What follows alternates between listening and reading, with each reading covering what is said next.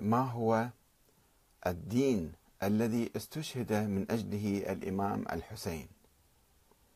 وكيف نلتحق بقافلة الحسين؟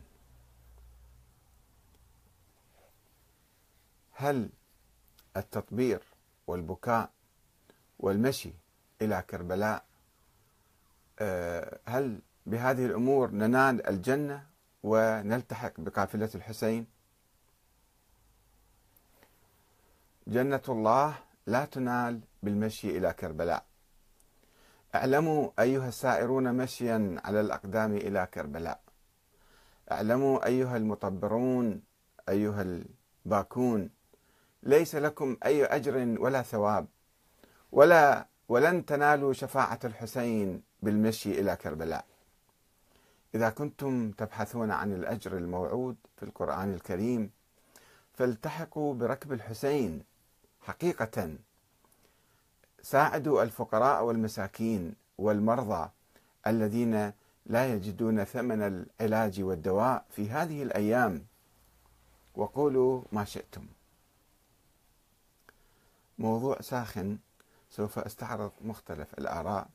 وكنت قد وعدت أحد المشايخ آه، من طلبة العلوم الدينية في النجف بأن أتصل به ويحدثنا عن مآسي الفقراء والمساكين في العراق في النجف وفي العراق عموما. ولست أدري إذا كنت سأستطيع الوفاء بهذا الموعد أو لا وهو في الانتظار على أي حال. الأخ سعد غالب يقول يمكن لك أن تعبر عن رأيك في أي موضوع ولن ينازعك أحد. أما أن تصرح نيابة عن رب العالمين وعن الحسين فهو موضع نظر.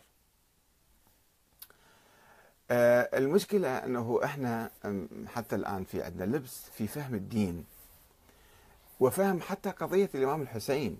الإمام الحسين خرج من أجل الدين من أجل إقامة الدين يعني إقامة العدل في الأرض. وعندما ننسى قضية الحسين يصبح الحسين هو هدفا بحد ذاته.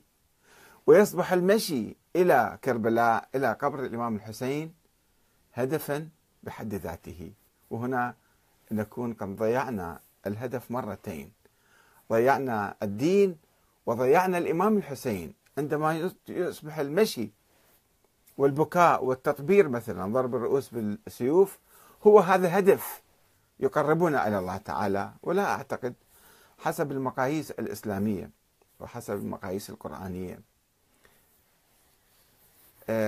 أرأيت الذي يكذب بالدين؟ فذلك الذي يدع اليتيم ولا يحض على طعام المسكين. فويل للمصلين الذين هم عن صلاتهم ساهون الذين هم يراءون ويمنعون الماعون. الله سبحانه وتعالى يركز كثيرا في آيات كثيرة بالقرآن.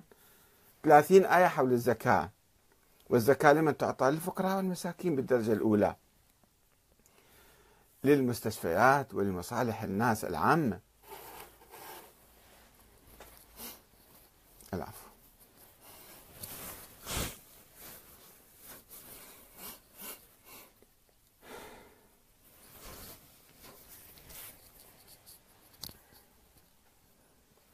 عندما ننسى الإمام الحسين وننسى الدين يصبح المشي إلى كربلاء هو الدين بحد ذاته. ونأمل أن يعطينا الله الأجر والثواب على قدر المشقة على قدر المشي من البصرة من جنوب البصرة إلى كربلاء. مئات الكيلومترات. وربما هناك إيرانيون من إيران أيضا جاءوا مشيا على الأقدام. وهذا في نظري تحريف للدين وتحريف لقضية الإمام الحسين. يعني آه، القرآن يوصينا بالأيتام والفقراء والمساكين والمظلومين والمستضعفين. ونحن نغفل عن آه، هؤلاء ونهتم بهذه الوسائل وسيلة المشي أو وسيلة البكاء أو وسيلة التطبير ونجعلها هي الدين. هنا الخطأ هنا الخطأ الكبير الذي يحصل. يقول بعض الناس بأنه هؤلاء أيضا يساعدون الفقراء ولكن الآن كم نصرف كم نصرف من ملايين الدنانير والدولارات مليارات الدنانير والدولارات على هذا المشي وعلى هذا الإنفاق على هؤلاء المشاية.